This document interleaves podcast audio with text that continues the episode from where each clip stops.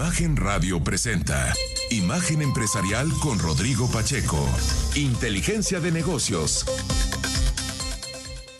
Pues sin duda ya está más definido el panorama político mexicano de cara al 2024. Ayer, como habrá visto, y seguramente se va a analizar ampliamente a lo largo de los días, simplemente consignarlo porque evidentemente es clave para el devenir económico eh, de nuestro país, obviamente con un montón de implicaciones políticas, pero bueno, pues será evidente y previsiblemente Claudia Sheinbaum, la candidata de Morena para las elecciones presidenciales del próximo año. Aquí un fragmento, pues, de la candidata triunfante el día de ayer. Muchas gracias. Hoy ganó la democracia. Hoy decidió el pueblo de México. Soy la coordinadora nacional de defensa de la transformación por decisión del pueblo de México. Esa, ese trabajo también es en equipo y por eso digo que nos necesitamos de todos y de todas. Pues bueno, ahí lo que, lo que dijo Claudia Sheinbaum y habrá tiempo para abordar estos temas, pero vamos a los asuntos de negocios que también hay muchísima información. Mire, primero le cuento que ayer por la tarde la Secretaría de Infraestructura, Comunicaciones y Transportes decidió posponer el recorte temporal de operaciones en el Aeropuerto Internacional de la Ciudad de México de 52 a 43 por hora.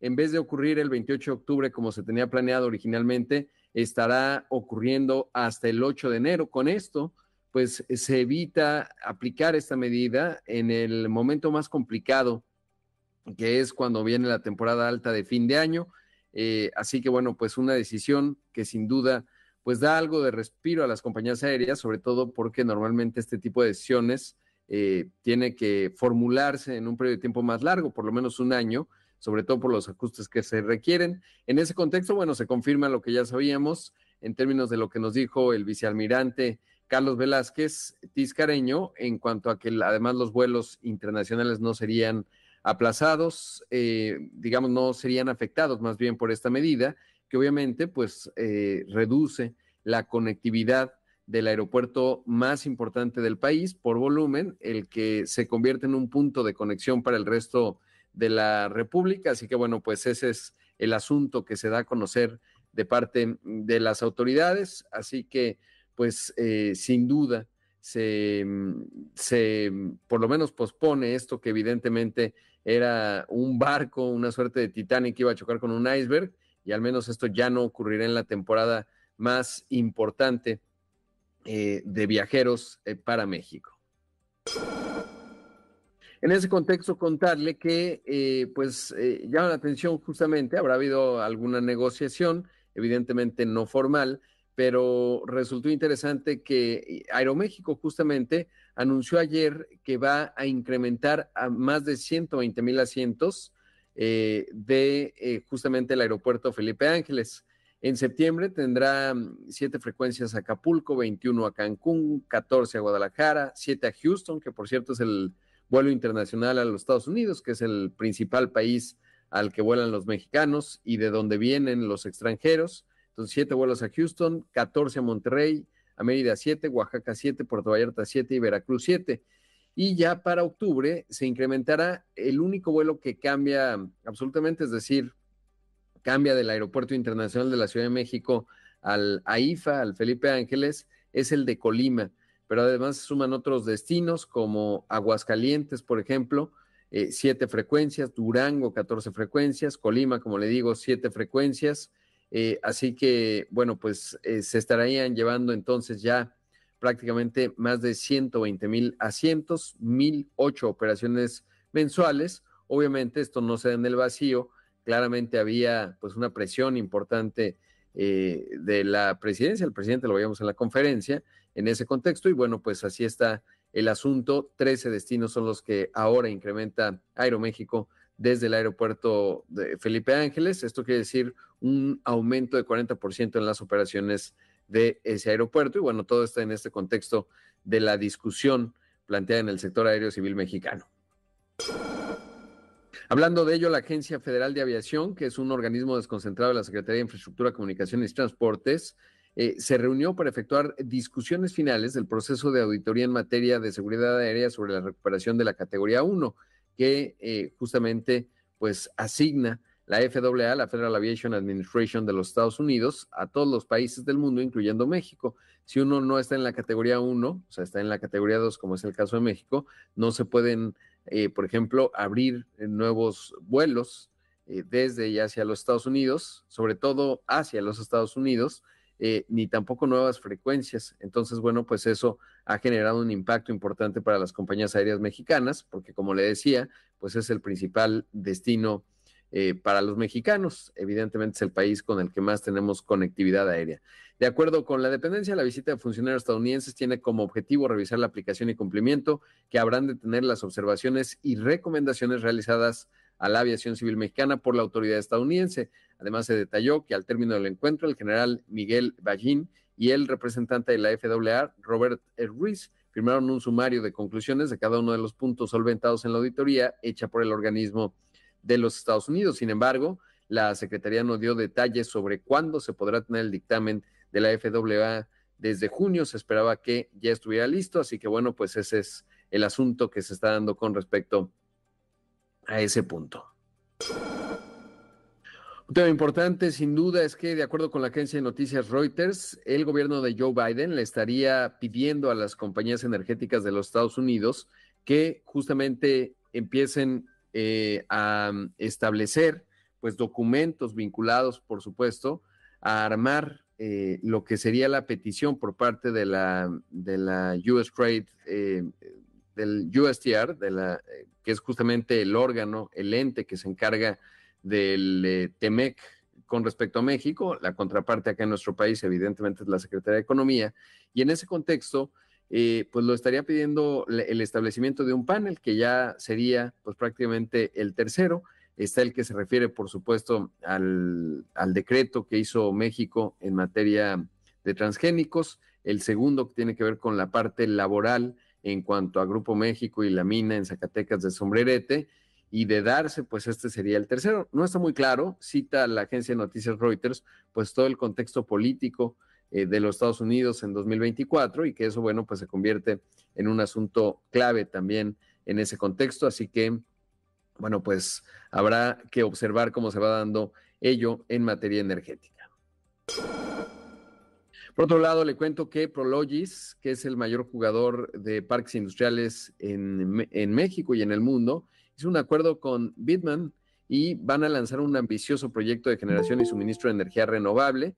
Eh, con ello, bueno, pues estarían instalando eh, paneles eh, solares, esperan generar más de 90 gigawatts hora al año para los clientes de Prologis que operan en México. Esto va a requerir una inversión de 70 millones de dólares sin duda interesante, pero muestra pues justamente la complejidad que hay hoy por hoy en México, vinculado por supuesto a acompañar el crecimiento de la enorme demanda que está generando el nearshoring y que finalmente, bueno, pues ese es uno de los puntos clave y bueno, pues en el caso de Prologis ya lo logró, pero pues eh, es un reto, digamos, y si se establece el panel de resolución de controversias, vamos a ver, no va a ser necesariamente sencillo.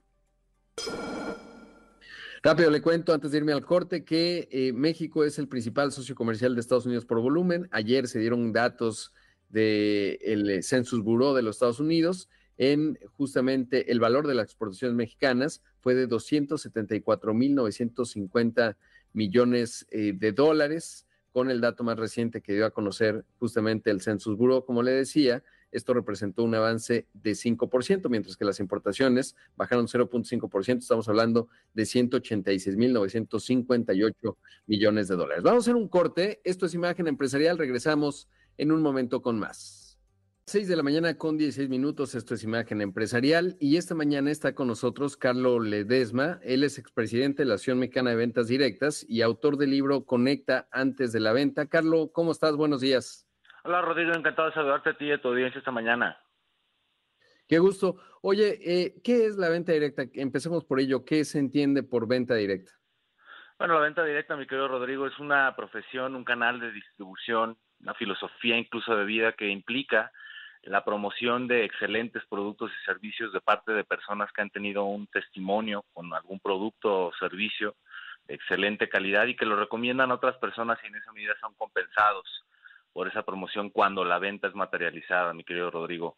Eh, importante mencionar que en México Esta es una actividad que afecta positivamente con, ingresos ya sea suplementarios o totales de la economía del hogar a alrededor de 2.6 millones de personas. Dato importantísimo en una economía como la nuestra, porque si se multiplica por algo así como por cuatro personas, que es el promedio de una eh, familia mexicana, estamos hablando de una afectación positiva en los ingresos de la economía del hogar de alrededor de 11 millones de personas, Rodrigo. Claro. Ahora, eh, y para dejarlo un poco más claro, ¿qué tipo de productos típicamente eh, se mueven a través de este canal? Bueno, típicamente, como bien apuntas, hay tres grandes categorías que son socorridas por los consumidores en nuestro país, que son eh, la cosmética, el cuidado del hogar y la suplementación alimenticia, llámense productos para la salud, productos para mejorar nuestra calidad de vida, que son, insisto, socorridos eh, de manera que personas que han tenido algún testimonio con ellos son a la postre eh, quienes recomiendan este producto. Eh, importante destacar también que en México esta actividad, este canal de distribución ha venido jugando un rol importante en nuestra economía, pues representa el séptimo país a nivel mundial de un mercado de alrededor de 110 mil millones de dólares a nivel mundial, Rodrigo. Ah, pues es un mercado grande. Ahora, antes de entrar en las estrategias, Carlos, de, cómo hacerlo y, lo que refieres en tu libro, eh, también mencionar cuáles pueden ser, digamos, los focos rojos, porque de repente también esto puede, eh, a veces, digamos, es una forma de generar una red para desplazar el producto, pero no porque se tenga la intención de venderlo, ¿no? Me ha tocado observar eso. Obviamente no es lo más común, pero sí es importante, tú como experto, ¿Cuáles son esos focos rojos cuando uno dice, oye, aquí y pues no, no están buscando que yo me convierta justamente en un promotor del producto, sino más bien en el comprador final y, y eso es parte de la red, ¿no? Y a veces se da y creo que sería importante. Totalmente de acuerdo y como bien apuntas es eh, necesario señalar que en la FAN de eh, gozar de los beneficios de este canal de distribución para aquellas personas que estén interesadas no nada más en el consumo del producto, sino en obtener un beneficio económico, siempre es importante pensar en qué tanto producto uno mismo puede consumir y qué tanto producto uno puede recomendar o materializar en la forma de una venta. Cuando ya empezamos a escuchar ideas como, por ejemplo, almacenar producto o tener producto en exceso simplemente para gozar de una compensación económica, honestamente hay que pensarlo dos veces, pues eso puede ir eh, eh, contravenir el beneficio que se, que se pretende en nuestra, en nuestra economía y en nuestros bolsillos. Claro. Ahora, eh, en tu libro, ¿cuáles son los principales conceptos en términos de, de, esta oportunidad, digamos, que pueden encontrar más personas y que a veces puede completar incluso la actividad, ¿no? Que primaria, digamos, de una persona. Así es. Algo sumamente importante a destacar es que esta actividad es una actividad que puede realizarse, como bien apuntas, de manera complementaria de los ingresos del hogar o bien eh, de manera que los ingresos provengan totalmente de esta actividad. Y es importante eh, pensar también en el contexto de llevar a cabo esta actividad de promoción, eh, de hablar bien de un producto con el cual hemos tenido, y esto es muy importante, hemos tenido una experiencia a primera persona positiva es importante pensar, y lo, lo describo como bien apuntas en el libro que recientemente se lanzó, mi querido Rodrigo, que en el afán de realmente generar clientes leales, de realmente entregar valor y servir al prospecto comercial que se tiene frente a nosotros, un poco de manera contraintuitiva, poner en pausa la idea de cerrar la venta, ¿no? O de cerrar el contrato o de, incorporar a una persona a una compañía. Y más que eso, pensar realmente en establecer una relación a partir de la empatía eh, de entender qué es lo que nuestro prospecto comercial está buscando, de cómo el producto que tenemos en las manos y deseamos eh, tanto eh, recomendar como materializar en la forma de una venta, cómo puede servir a la vida de esa persona y cómo puede serle de utilidad. Es un poco una idea contraintuitiva, pero más que pensar en la venta, yo invito a las personas en ese libro a partir de la experiencia y fortuna que he tenido de servir en este gremio alrededor de 20 años, de en realidad pensar en generar relaciones más que cerrar transacciones.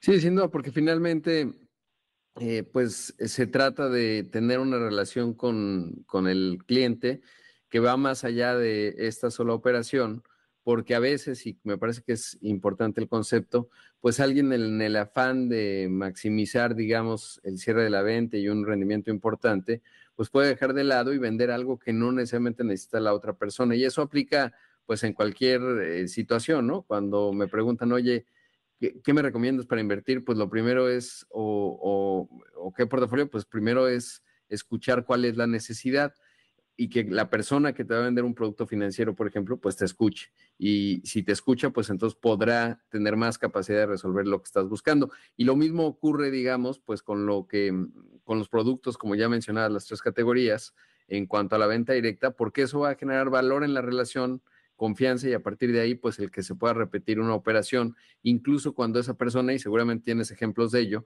de una persona que ha ido cambiando, ¿no? A lo mejor en las tres categorías de productos, primero era una, cosméticos, pensemos, y la otra eh, cambió a suplementos alimenticios. Y en ese contexto, cuidado para el hogar, eh, pues lo que eh, va a hacer exitosa esa persona es justamente las relaciones de confianza que pueda tener, obviamente sus habilidades de venta.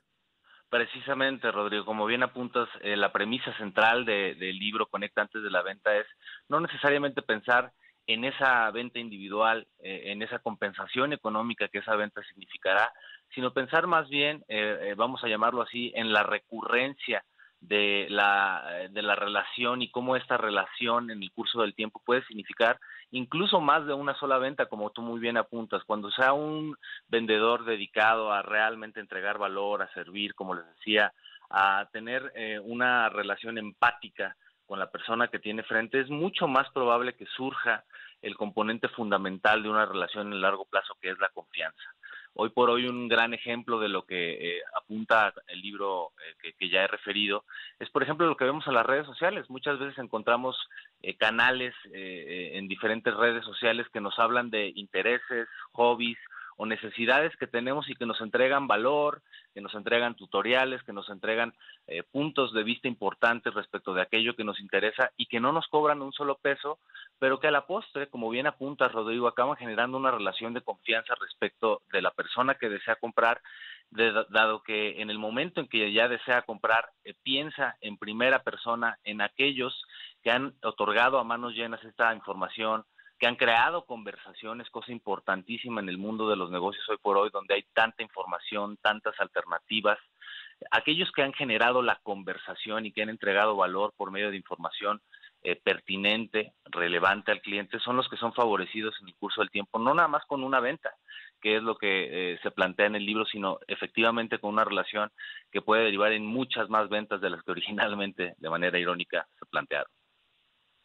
Carlos, para que nos dé tiempo y nos recomiendes dónde podemos encontrar tu libro, probablemente preguntarte eh, qué, cuál es la recomendación, digamos, para una empresa para abrir este canal, cuál es el primer punto, tiene que contratar o cómo lograr desarrollar ese canal cuando no lo tiene, cómo, cómo funciona, cómo se genera la fuerza de venta o cómo abrir el canal para una empresa. Claro, pues por supuesto que hay eh, entrenamientos, capacitaciones, hay eh, datos importantes que la gente puede adquirir, hacerse de ellos eh, para, para con sus empresas, evidentemente para eventualmente entrenar a sus fuerzas de ventas en el arte maravilloso de la conexión humana, en el arte maravilloso de poner al cliente en el centro de toda decisión. Y esto, esto claro que puede ser aprendido y es una filosofía que tiene que venir desde arriba, desde la más alta eh, cúspide de, una estructura organizacional, Rodrigo. Esto es algo... Carlos, ¿dónde encontramos tu libro? ¿Dónde, dónde lo podemos consultar? En Amazon, en todas las plataformas tecnológicas eh, de transacción, ahí lo pueden encontrar, eh, en el sitio electrónico conectaantesdelaventa.com y en mis redes sociales, Rodrigo Carlos Ledesma Oficial y en Facebook El Poder de la Conexión. Te agradezco mucho la entrevista. Al contrario, un abrazo para ti y para toda tu audiencia esta mañana. Un abrazo, Carlos. Ahí escuchamos a Carlos, Carlos Ledesma, expresidente de la Asociación Mexicana de Ventas Directas y autor del libro que ya nos lo recomendaba, Conecta antes de la venta. Vamos a hacer un corte, esto es Imagen Empresarial. Regresamos en un momento con más. Ya regresamos con más aquí en Imagen Empresarial cuando son las 6 de la mañana con 30 minutos.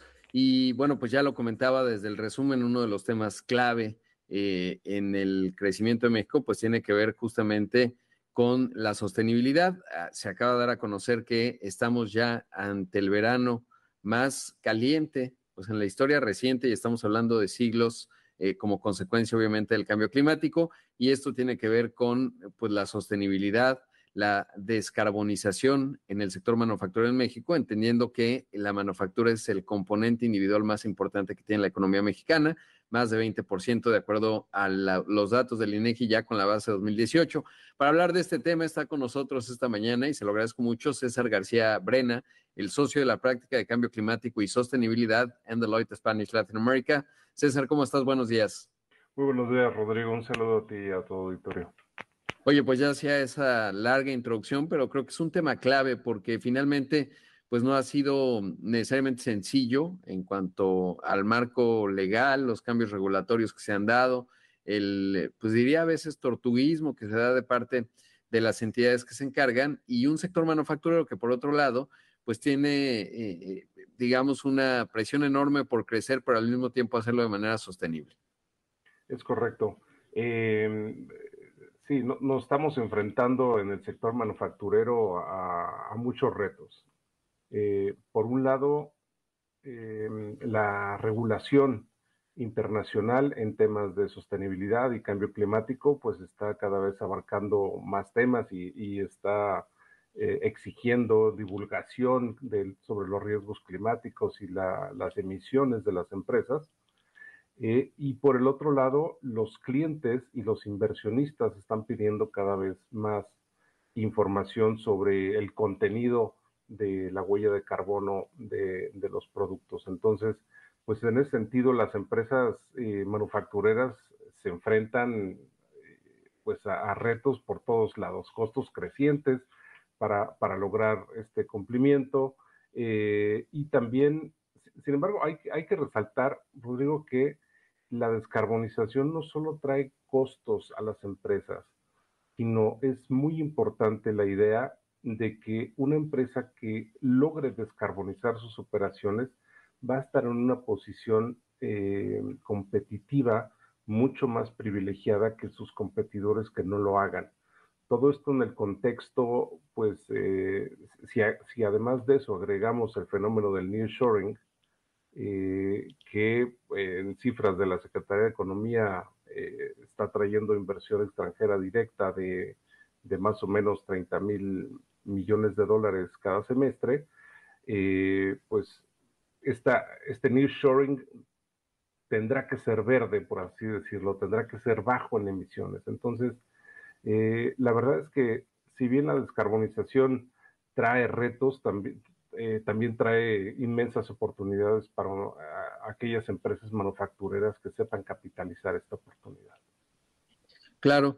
Y en ese contexto, una parte creo importante también eh, es cómo evoluciona el financiamiento, porque pues prácticamente desde 2020 y antes, ya eh, grandes entes, por ejemplo, que compran deuda corporativa y deuda de los, de los países como BlackRock, como el propio Vanguard, eh, pues privilegian, digamos, o cobran un, digamos, el rendimiento es menor el que se requiere cuando una empresa que tiene criterios verdes, cuando está mitigando emisiones de gases de efecto invernadero, por ejemplo, en la manufactura, eh, pues ya sea que emite eh, deuda verde, etcétera, y que tiene un mejor desempeño, ¿qué tanto eso ha seguido teniendo tracción eh, como un factor de cara, por ejemplo, a una compañía que instala parques industriales, etcétera? Sí, definitivamente, tanto los inversionistas como los consumidores van a ser los están siendo los primeros que le exigen a las empresas manufactureras que empiecen a regular sus y, a planear sus, eh, sus emisiones en el largo plazo. Em, incluso siempre les digo a mis clientes que no, no va a ser el SAT el día de mañana el que toca su puerta a decirles, oye, tienes que descarbonizar, ¿no? En realidad tengo pues, clientes en el sector financiero, en el sector bancario, que me llaman y me dicen, César, por, favor, ve a hablar con este cliente eh, y ayúdalo a trazar una ruta de descarbonización, porque si no, en unos años yo no voy a poder prestarle o le tengo que reducir la línea de crédito o incluso, em, pues el costo de financiamiento para este cliente va a ser más alto. Entonces, eh, en, ese sentido, son los inversionistas los que están exigiendo, ¿no? Eh, el segmento de crédito ESG y descarbonización es el que más rápido está creciendo entre las emisiones eh, financieras, porque las, eh, los bancos, las entidades financieras, pues ya se preocupan por las emisiones de carbono financiadas que tienen. Entonces, va a ser una ventaja igual desde el punto de vista financiero, de costo de financiamiento para las empresas, el lograr eh, pues contar con planes de descarbonización y empezarlos a hacer efectivos. Así es. Sí, hay bancos grandes, por ejemplo, en México, que emiten justamente bonos verdes, ¿no? Y eso quiere decir que van a financiar proyectos verdes y eso es clave. Ahora, planteabas que te dicen, oye, ayuda a, hacer la hoja de ruta, digamos, ¿cuáles son esa, digo de manera simplificada porque es bastante complejo, pero cuáles son esos puntos que tiene que tener una hoja de ruta para una operación manufacturera ir avanzando en ese contexto? Sí, claro, excelente pregunta. Yo em, lo primero que hago con mis clientes es preguntarles por qué quieren descarbonizar, quién se los está pidiendo. Es un, una, se lo están pidiendo inversionistas o sus, o sus clientes en el extranjero o sus clientes nacionales. Es decir, el primer paso es identificar quién lo está pidiendo para con eso poder diseñar una estrategia de descarbonización que esté ligada con la estrategia comercial. Es decir, si yo logro si voy a invertir en descarbonizar parte de mis operaciones, esos, productos que van a salir de esas operaciones, ¿a qué mercados los voy a enviar? ¿Quién me va a pagar un premio? ¿Quién va a pagar un extra por esos bienes eh, que, tienen una menor huella eh, de carbono? Hoy en día, eh, por, dar un ejemplo, se pueden producir la misma pieza, el mismo chasis, con acero importado de Europa de baja de bajo contenido de carbono producido con energía eólica o solar durante el día, eh, que va a tener una cierta huella de carbono y por la noche se puede hacer el mismo chasis con acero de alto contenido de carbono y tal vez con energía eléctrica que venga de una carboeléctrica y el contenido de la misma pieza va a tener dos eh, contenidos de, de, carbono totalmente distintos. Entonces, tengo que casarlo con mi estrategia comercial y decir, bueno, la pieza de bajo carbono, ¿a qué mercado la voy a enviar? Eh, voy a buscar nuevos clientes, voy a buscar nuevos eh, compradores que estén dispuestos a pagar ese premio por tener un producto verde, porque en sus países de origen, pues ya tienen una fuerte presión para descarbonizar porque se están comprometiendo para llegar a objetivos de neutralidad cero en 2040, por, por decir así, y se lo están pidiendo sus consumidores. Entonces, esa es, esa es digamos, la ruta. Una vez que tenemos la, estrategia, pues entonces utilizamos incluso simuladores con inteligencia artificial que nos ayudan a simular una, una curva de descarbonización y a optimizar según los presupuestos de cada empresa.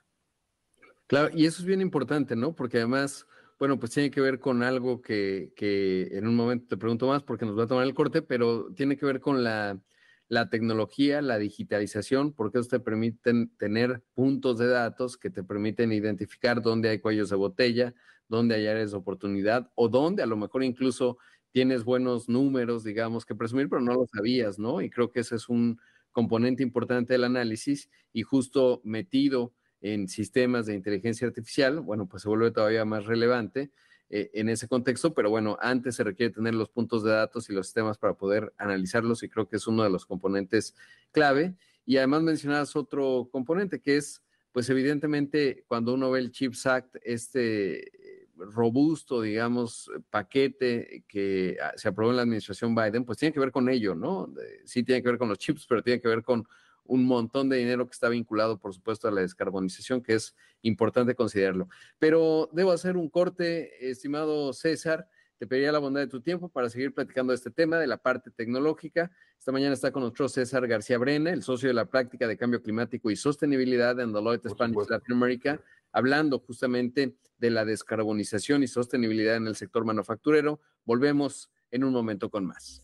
6 de la mañana con 44 minutos, esto es Imagen Empresarial. Esta mañana está con nosotros César García Brena, socio de la práctica de cambio climático y sostenibilidad en Deloitte Spanish Latin America, hablando justamente de la sostenibilidad y la descarbonización en el sector manufacturero en México, que como ya decía, pues es el componente individual más relevante de la economía mexicana, evidentemente un foco de prosperidad significativo. Y antes de ir al corte, César, eh, pues planteabas, digamos, dentro de la hoja de ruta, el entender, eh, pues, cuál es esa trayectoria de mitigación de gases de efecto invernadero o, de, emisiones de dióxido de carbono en la atmósfera, con modelos de inteligencia artificial y, te planteaba la pregunta, ¿qué hay en términos de la digitalización y por qué esto tiene que ver con la tecnología? Sí, eh, totalmente. Las empresas tienen, digo, siguiendo un poco el ejemplo que, mencioné antes sobre la identificación de la huella de carbono de dos piezas eh, producidas por el mismo, la misma empresa manufacturera, digamos, pero con distintos contenidos de carbono, pues para tener esta, este nivel de detalle, esta eh, contabilidad de carbono a nivel producto, a nivel unidad o lote de producto, pues será necesario contar con una infraestructura informática importante que nos permita pues esta trazabilidad que, vamos a necesitar y que va, va a pedir nuestro, nuestros clientes de saber exactamente cuál es, el, cuál es la huella de carbono de, los productos eh, y que eventualmente se casará con la estrategia comercial.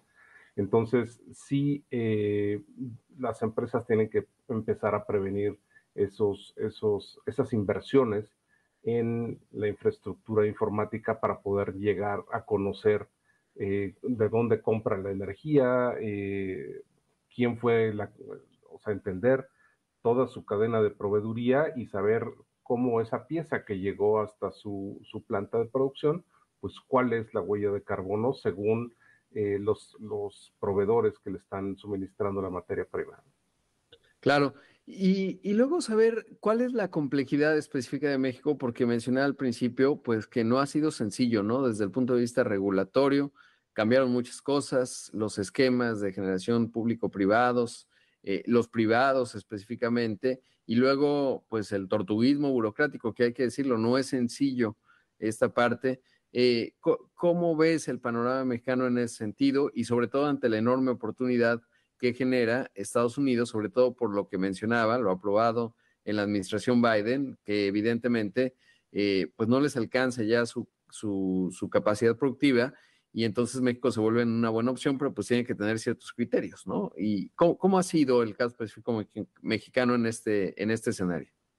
Bueno, la verdad es que la regulación, eh, la implementación más bien de la, de la regulación climática en México eh, no se ha dado todavía de una manera, digamos, fuerte, todavía no tenemos esos subsidios que tiene Estados Unidos y en ese sentido creo que vamos contracorriente, ¿no? Nos está costando eh, algo como fuerza productiva y nos va a costar en el futuro trabajar con, con, un socio comercial pues que está invirtiendo muy, muy fuerte en la sostenibilidad y en la descarbonización. La aprobación el año pasado del Inflation Reduction Act, esta legislación estadounidense que eh, ofrece fuertes subsidios tanto a la generación de energía eh, renovable como a la utilización de vectores como el hidrógeno, que ya se empiezan a, desplazar hacia, hacia México, pues nos pone en una situación de desventaja y eventualmente eh, tal vez un nuevo gobierno deberá contemplar la posibilidad de ofrecer algún tipo de facilidad o subsidio o simplemente de facilitar eh, la, transmisión y la generación de, energías renovables y de, sobre todo, de generación distribuida. Permitir a las empresas de una manera más sencilla ampliar los, los rangos en los que pueden generar su propia energía. Yo creo que eso, eso va a ser muy, muy benéfico para la industria manufacturera en los próximos años.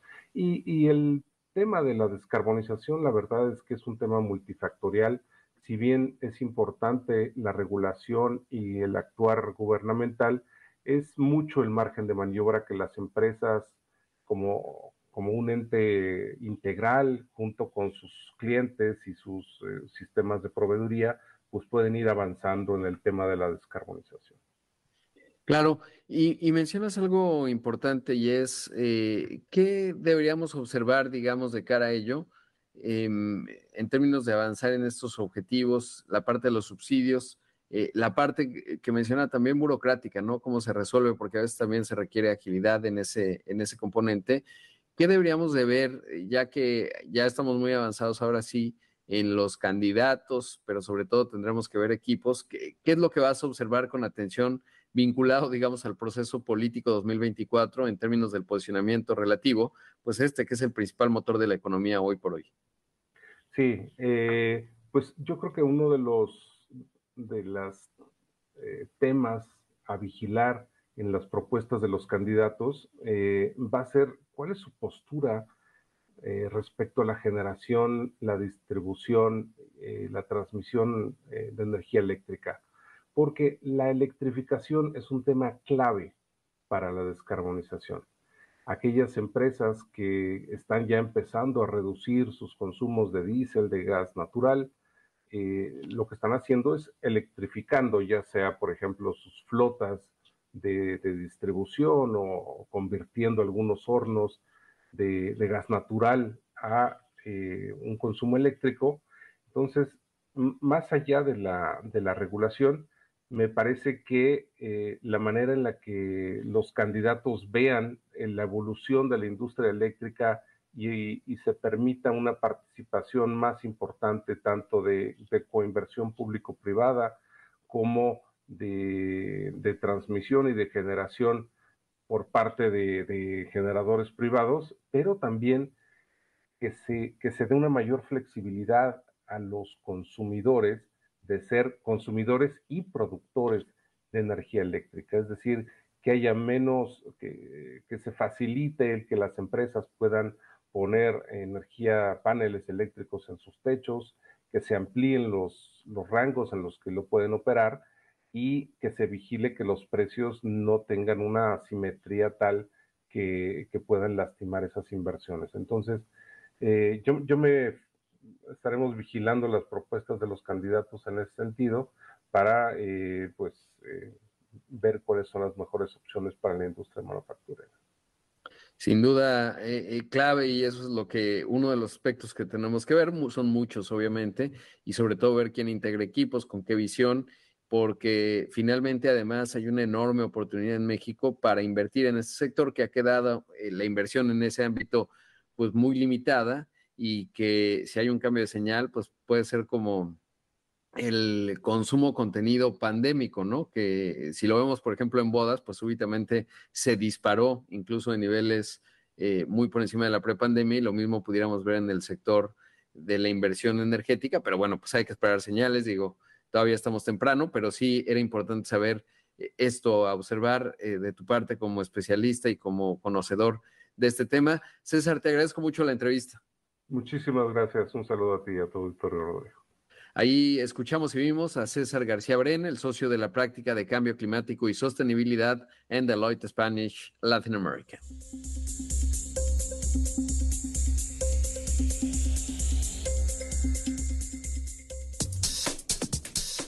Imagen empresarial con Rodrigo Pacheco.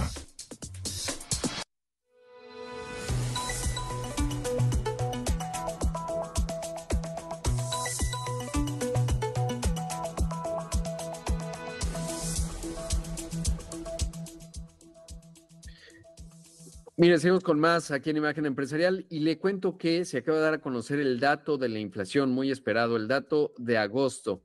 Interesante eh, cómo se ha comportado. Mire, en agosto la inflación general tuvo una variación de 0.55%, poquito más arriba de lo que se anticipaba en el consenso, lo cual la lleva a 4.64% a tasa anual. Quiere decir un descenso desde el 4.79% que teníamos en julio y baja un poco más con respecto a la primera quincena de agosto que ya se había reportado. Interesante, va bajando, quizás no con la misma velocidad que traía en términos del descenso, pero hay buena señal en la inflación subyacente, la que descuenta la volatilidad, la que pone todavía más atención el Banco de México, y esta se ubica en 6.08% en comparación anual, eh, baja desde el 6.64% de julio. Esta sí sigue llevando buena velocidad, de hecho un poquito abajo la variación de 0.27% que lo que anticipaba el mercado. Así que en ese contexto, pues le diría es una, con cautela, pero una buena trayectoria la que va teniendo la inflación. Destaco obviamente en lo subyacente, alimentos, bebidas y tabacos, que a tasa anual el conjunto está en 8.44%, una variación de 0.18%, ya va disminuyendo ahí en ese ritmo.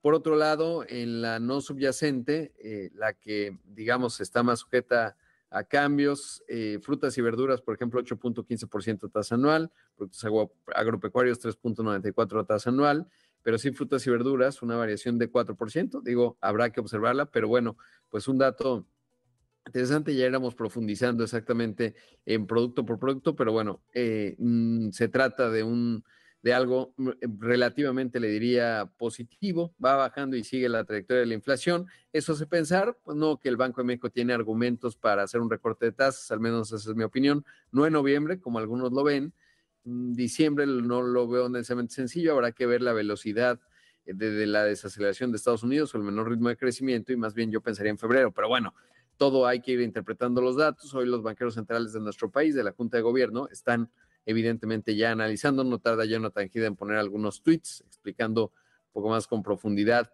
este, esto que estamos viendo. Y hablando de ello, también se dan a conocer los datos del Índice Nacional de Precios al Productor, que es importante.